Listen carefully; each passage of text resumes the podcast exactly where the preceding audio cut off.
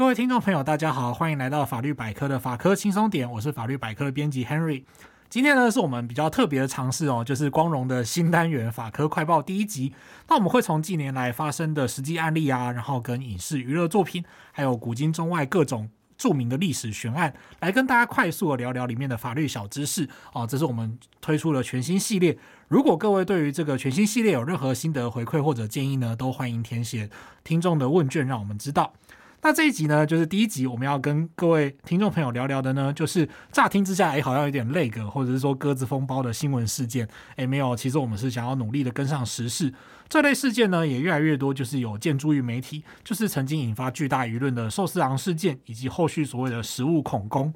那我们就先从两起事件开始谈哦。第一个是发生在日本的寿司郎事件。这个事主呢是一位高中生哦，他在到寿司郎用餐的时候呢，就刻意拿酱油瓶起来舔舐，然后呢拿筷子放到自己的嘴巴里面沾了口水之后呢，把口水沾到寿司上面嘛。那这个后续呢也传出了类似的事件哦，就是很多人会呃企鹅效尤。那除了类似的行径，就是说还有包括对于轨道上面的寿司或餐具喷酒精，那这个样子同样也引起挞伐，因为也不知道他喷的是酒精还是其他的东西这样。再来呢，就是发生在二零二三年四月的一则新闻哦，它发生在新北市的一家面包店里面。根据报道呢，就是这名顾客他是趁店员不注意的时候偷吃架上的面包，咬了一口之后呢，再把它摆到架上哦。其他人看了这个报道之后，当然就会很担心说，诶，这样我是不是会吃到脏东西？那报道出来之后，就引发了剧烈的反感，这样。那这一类型呢，就是污染店家商品的现象，被媒体命名叫做“诶食物恐攻”，就是针对食物的恐怖攻击。那这当然会有法律问题哈，它会涉及到的就是刑事跟民事的责任。我们今天先聚焦在刑事责任来看哦，它会涉及到刑法的毁损罪跟窃盗罪的问题，在个案当中可能会有论罪的差异哦。那至于民事责任的部分呢，当然就是针对财产的损害赔偿哈。不过这部分我们就先暂时略过。我们首先先从刑法的第三百五十四条的毁损罪来看，它的要件呢，整体来说，它其实还要去对照它前面的两个条文，也就是三五二条跟三五三条。三五二条是毁损文书罪啊，它的对象是针对文书；三五三条呢，则是针对毁损建筑物、矿坑或船舰。那到了我们最常见、最泛用的今天的主轴，就是毁损罪，它的要件就是要毁弃、损坏文书、建筑物、矿坑、船舰。以外的个人财产啊，或者是导致其他的这种个人财产呢，就是不堪用。法律上的制令不堪用，就是导致或者是令，就是使它不能用的意思。那有了这样的结果之后呢，还足以生。产生损害于公众或者是他人，就会触犯刑法第三百五十四条的毁损罪。我们接下来来看毁损罪的要件哦，就是第一个毁弃，它是指丢弃的意思哦。例如说，你把这个东西包一包丢到垃圾桶、垃圾车里面，或者是就丢到路边、丢到河里这样。再来呢，就是损坏这个行为，那这个应该也是不难理解哦，就是物理上造成形变或破坏的行为。例如说，你用铁锤打坏人家的门，或者是汽车钣金哦，或者是把别人的电脑就是砸烂，然后让里面的零组件全部都散落，这样子叫所谓的呃损坏行为，这些呢都会构成毁损罪。比较特殊有争议的要件呢是所谓的制令不堪用，它是一个具有个案解读空间的要件。它的意思是，你可以采毁弃、损坏以外的方法，让特定物品丧失它本身的功能或者是效用，而且状态难以回复，或者是需要回复的话，要巨大的成本。举例来说，你觉得对面的店家所画的一幅画很丑，你就直接去，然后用油漆把这个画整个涂黑或者是涂白。那因为你并没有把这个画丢掉，或者是撕破，或者是用碎纸机把它碎掉，造成它物理上的形变，你只是在外面添附上一层油漆。可是呢，你添附上这层油漆之后，油漆很难跟这个画分离开来，而且它会让这个画本来的观赏功能就消失。这个时候呢，就可能会构成毁损罪哦，就是透过这个致令不堪用的方式让它。就是失去它的效用或功能嘛，所以就会构成毁损罪。诶，所以某程度来讲啊，就是有一个呃，好像叫乾隆的皇帝哈、哦，他喜欢在名作上面盖章签名，然后把整个画弄得很丑。那他到这样子到底有没有犯毁损罪的空间呢？诶，其实这或许是可以可以思考看看的问题。那我们回到寿司郎事件里面的情况呢，就是基本上这个高中生对店家的寿司涂上口水，乍看之下他没有把这个寿司丢掉，或者是踩烂，或者是戳动，但是呢，会让这个寿司失去它供其他客人点餐使用的交易价值吗？哦，而且你那个口水涂上去之后，你总不能说哦，就是把它洗一洗，然后再重新拿来卖，这是不可能的事情，店家一定是会把它销毁掉。所以呢，它就符合这个制令不堪用的要件，就是说让这个寿司失去它原本的经济价值或效益。意，这样，那这个行为就会构成毁损罪。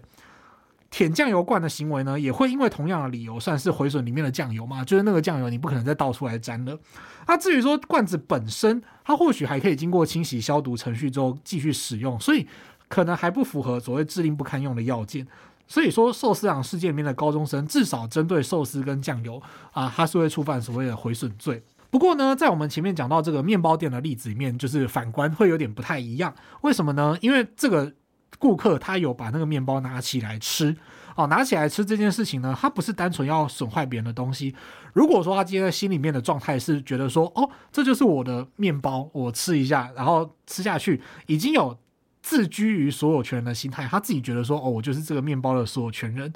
对，I am the king of the bread 这样子哦，就是我就是对这个面包有支配的权利啊。客观上他也移转了面包的持有，因为他把一部分的面包吃到了肚子里面嘛。这个客观迹象可以显示说，他已经是把原本不属于自己的财产满足自己的欲望之后呢，就是破坏他人对于财产的监督，然后把这个面包的所有权移转到自己身上。那这个时候他会触犯的是。”并不是毁损罪，而是触犯窃盗罪。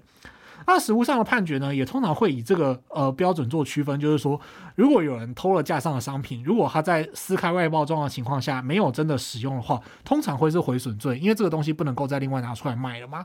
哦，比方说你把那个唇膏撕开打开，哦，那这个东西你很难再重新让店家拿上去卖，哦。但是呢，如果是这个人已经使用过了哦，例如说里面的糖果哦，倒一颗出来吃哦，这个唇膏就涂一下，这个时候通常在法院判决里面呢，只会认为说哦，这个是你已经自具所有权人的地位啊，去使用支配，这个时候呢就会构成窃盗罪，而不是毁损罪。那像我们刚刚前面讲的这个窃盗罪的要件呢，他是抱着说，诶，我明明就不是知道自己不是合法所有权人的心态嘛，所以说就像我们刚刚讲的一样，延续下来就是说偷吃面包的例子，它就是构成所谓的窃盗罪。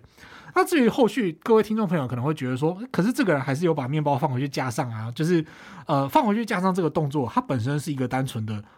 这个行为人可能觉得说，哦，我吃了，哦，我吃饱了。或者是说这个我吃吃看味道就好了，我就把它放回去。虽然一样是对于食物的恐怖攻击哦，就是你会觉得说啊好恶心，万一我不小心夹到它咬过一口的怎么办？哦，虽然很恶心，但是这个行为本身就不会再另外犯一次犯罪，这整个过程就是只会犯窃盗罪而已。为什么要去区分就是犯窃盗罪或者是毁损罪呢？是因为这两个犯罪，他们当然就是说我们刚刚可以听得出来，它的要件是不同的。再来就是它的刑法的责任也是有像。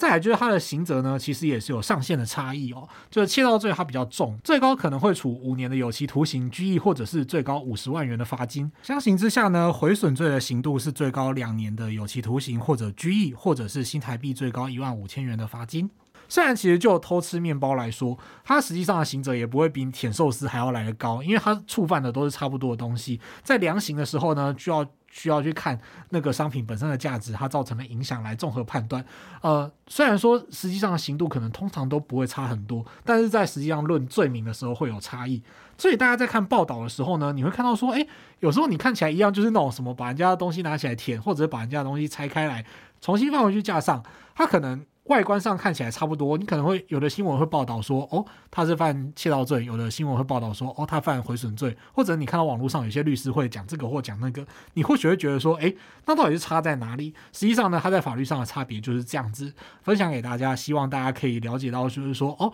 在这种情况下，他可能会涉及到刑法的这两个罪名啊，这个。今天的节目呢，是我们全新的尝试哦。到目前为止还不到十分钟的时间，希望呢大家可以喜欢这个法科快报的尝试，也欢迎填写节目专用的问卷，给我们更多的建议跟指教啊。也希望说这段节目呢，可以让你在短短不到十分钟的时间，就是比方说一个肉蛋吐司的时间，就可以让你轻松的学会一个法律知识哦。